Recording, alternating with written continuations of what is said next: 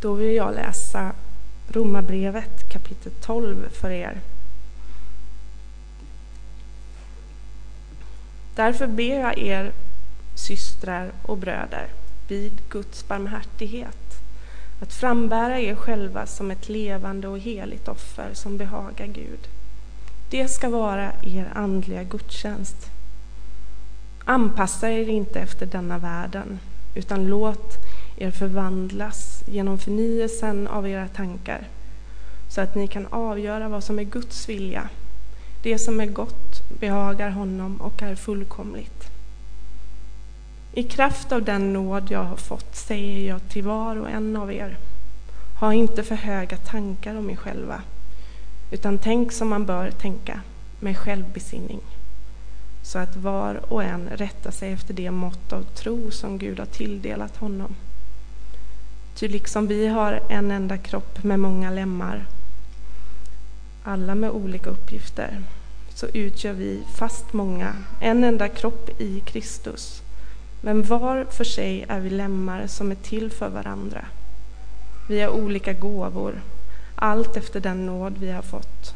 Profetisk gåva i förhållande till vår tro, tjänandets gåva hos den som tjänar, undervisningens gåva hos den som undervisar, tröstens gåva hos den som tröstar och förmanar, gåvan att frikostigt dela med sig, att vara nitisk som ledare och att med glatt hjärta visa barmhärtighet. Er kärlek skall vara uppriktig. Avsky det onda, håll fast vid det goda. Visa varandra tillgivenhet och broderlig kärlek. Överträffa varandra i ömsesidig aktning. Slappna inte i, i, i er iver. Håll er brinnande i anden. Tjäna Herren. Gläd er i hoppet, var uthålliga i lidandet och ihärdiga i bönen. Hjälp Guds heliga med vad de behöver. Vinnlägg er om gästfrihet. Välsigna dem som förföljer er. Välsigna dem och förbanna dem inte. Gläd er med den som gläder sig och gråt med dem som gråter. Bemöt alla lika och håll er inte för goda att umgås med dem som är ringa. Var inte självkloka. Löna inte ont med ont. Tänk på vad som är riktigt för alla människor. Håll fred med alla människor så långt det är möjligt och kommer an på er. Ta inte rätten i egna händer, mina kära, utan låt Guds vrede ha sin gång. Ty det, det står skrivet. Min är hämnden, jag skall utkräva den, säger Herren. Men är din fiende hungrig, ge honom att äta. Är han törstig, ge honom att dricka. Då samlar du glödande kol på hans huvud. Låt dig inte besegras av det onda, utan besegra det onda med det goda.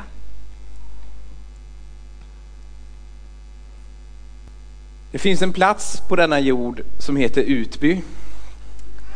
Jag misstänker att några av er har hört talas om den. Jag hade aldrig hört talas om den här platsen förrän lite drygt ett år sedan. Det dök upp ett objekt, som man säger, på Hemnet. Och det fanns ett hus där som verkade som klippt och skuret för mig och min familj, min hustru och våra två barn. Och jag vet inte, du som har varit i sitsen att leta bostad, gått på visningar, drömt om hur ett liv på just den platsen, i den lägenheten eller det där huset, hur det skulle kunna se, se ut liksom. Du vet hur man, han, man dras med i en känslomässig karusell. Mentalt så börjar man redan flytta in, man möblerar rum efter rum.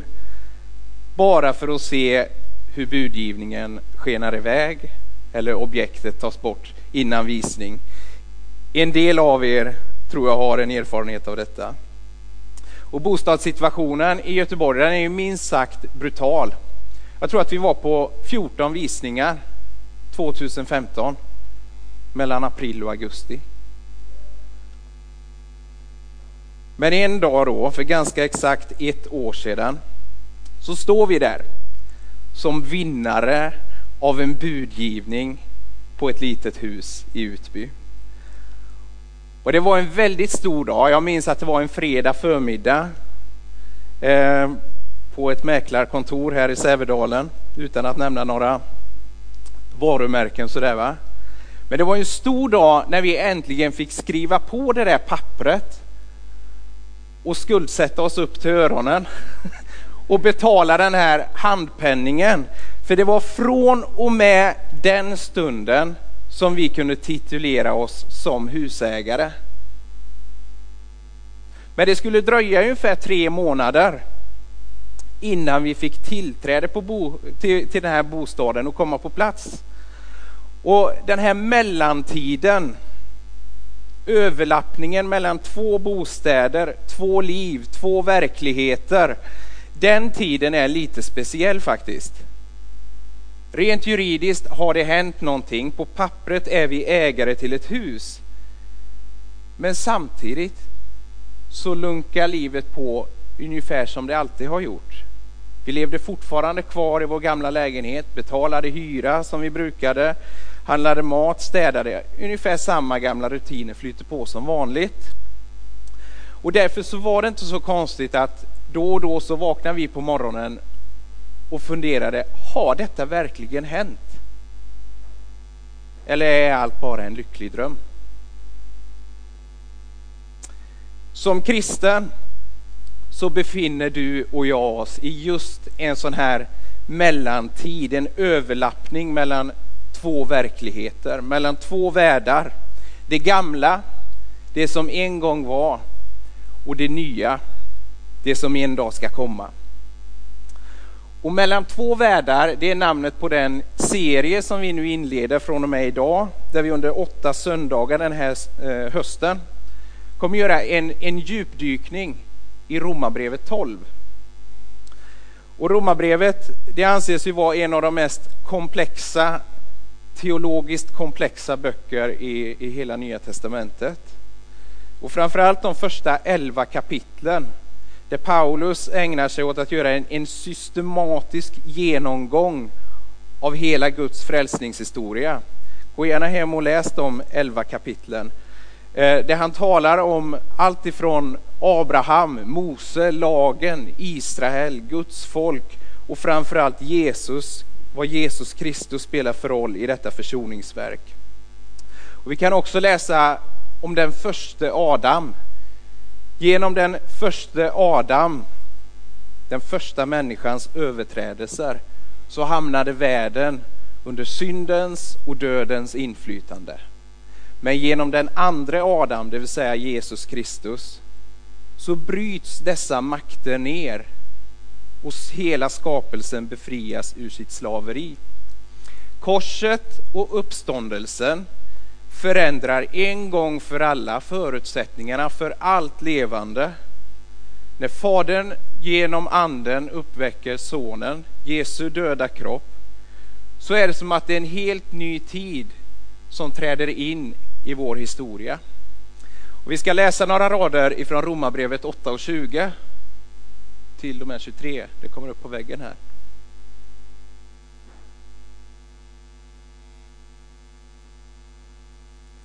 Allt skapat har lagts under tomhetens välde. Inte av egen vilja, utan av honom som vållade det. Men med hopp om att skapelsen ska befrias ur sitt slaveri under förgängelsen och nå den frihet som Guds barn får när de förhärligas. Vi vet att skapelsen ännu ropar som i födslovåndor. Och till och med vi som har fått anden som en första gåva.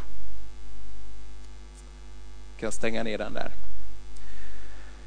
Också vi ropar i vår väntan på att Gud ska göra oss till söner och befria vår kropp.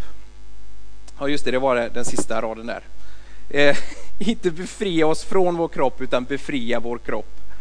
Alltså, I de här raderna som vi har läst nu, där uttrycker Paulus en stor portion realism om vad det är att vara en troende människa i den här världen.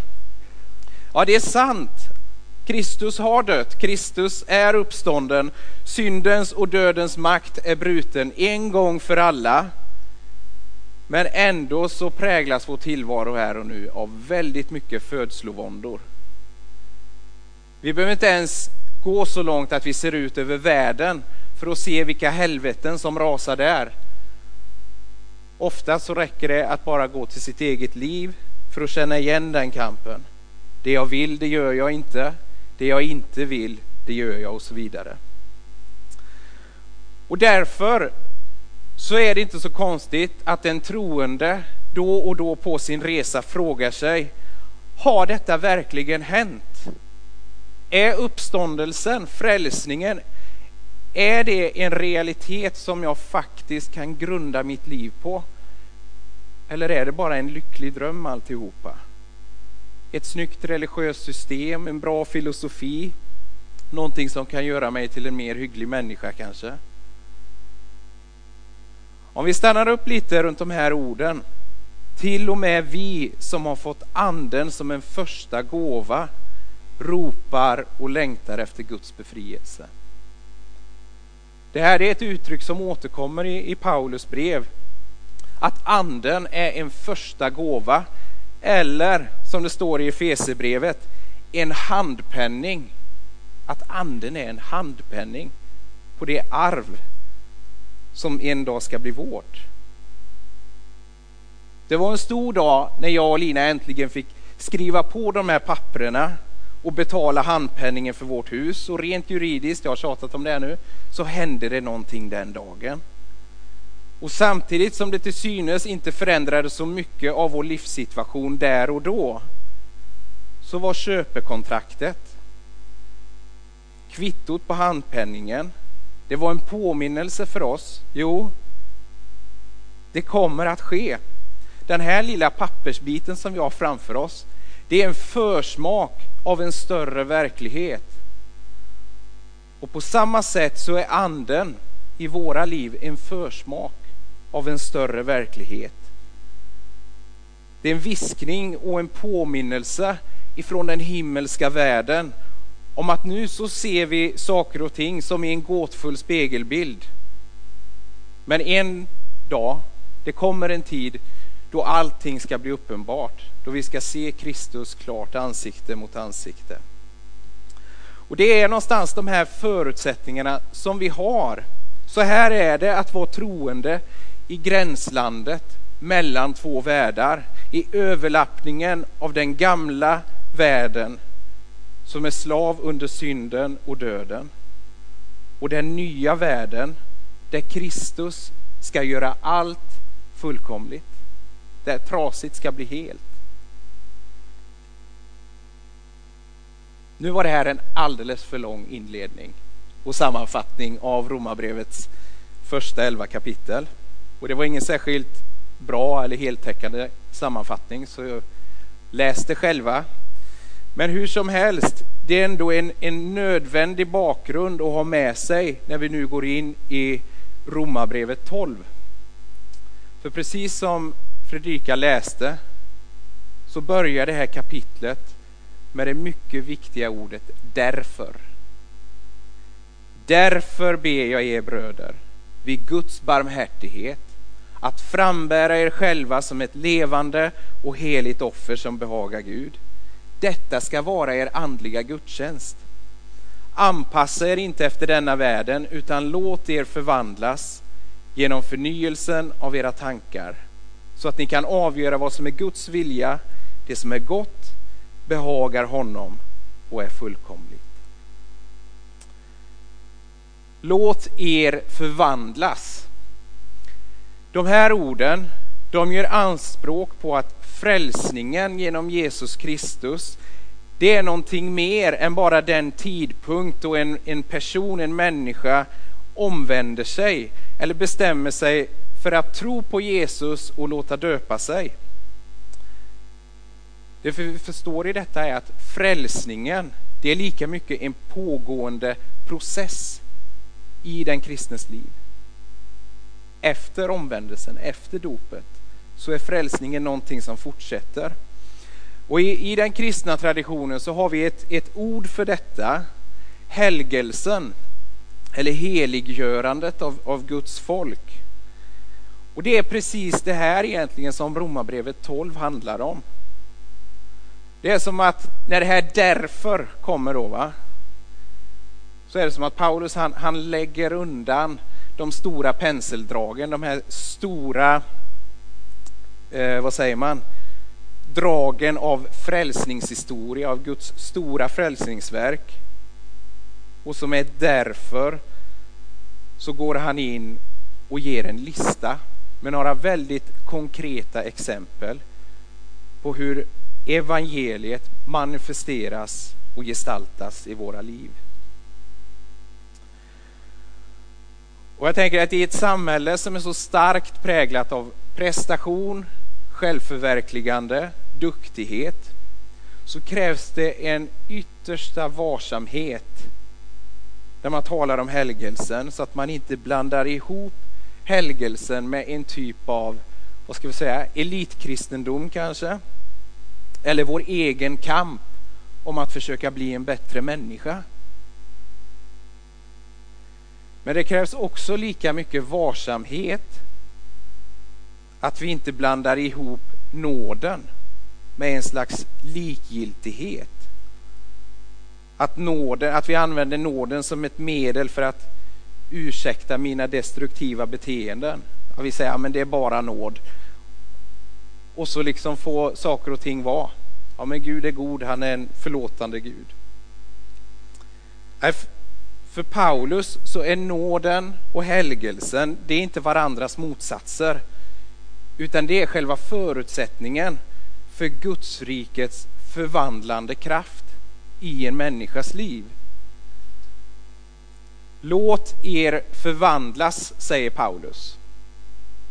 Han säger inte ändra på er, utan låt er förvandlas. Och det är en ganska så stor skillnad i betoning där. För vem är det egentligen som är den stora agenten, aktören i detta? Låt er förvandlas. Och jag tycker att det, det är intressant att de här exemplen i Romarbrevet 12 som jag väljer att sammanfatta som en typ av helgelse. Att de, de exemplen de sätts inte i ett sammanhang av moral utan snarare i ett sammanhang av tillbedjan frambär er själva som ett levande offer. Ett heligt och levande offer som behagar Gud. Detta ska vara er andliga gudstjänst.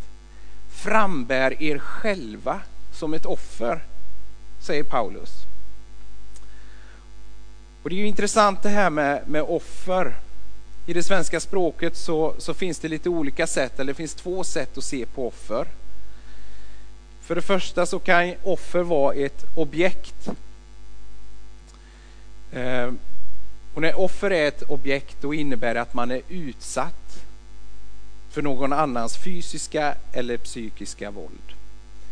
Vi talar om våldsoffer, brottsoffer, mobbningsoffer, våldtäktsoffer. Offer i objektsform är alltid förtryckande, förminskande avhumaniserande. Och religion som gör människor till objekt och offer är fruktansvärd.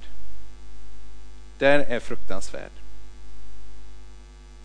Men offer kan också förstås som ett subjekt.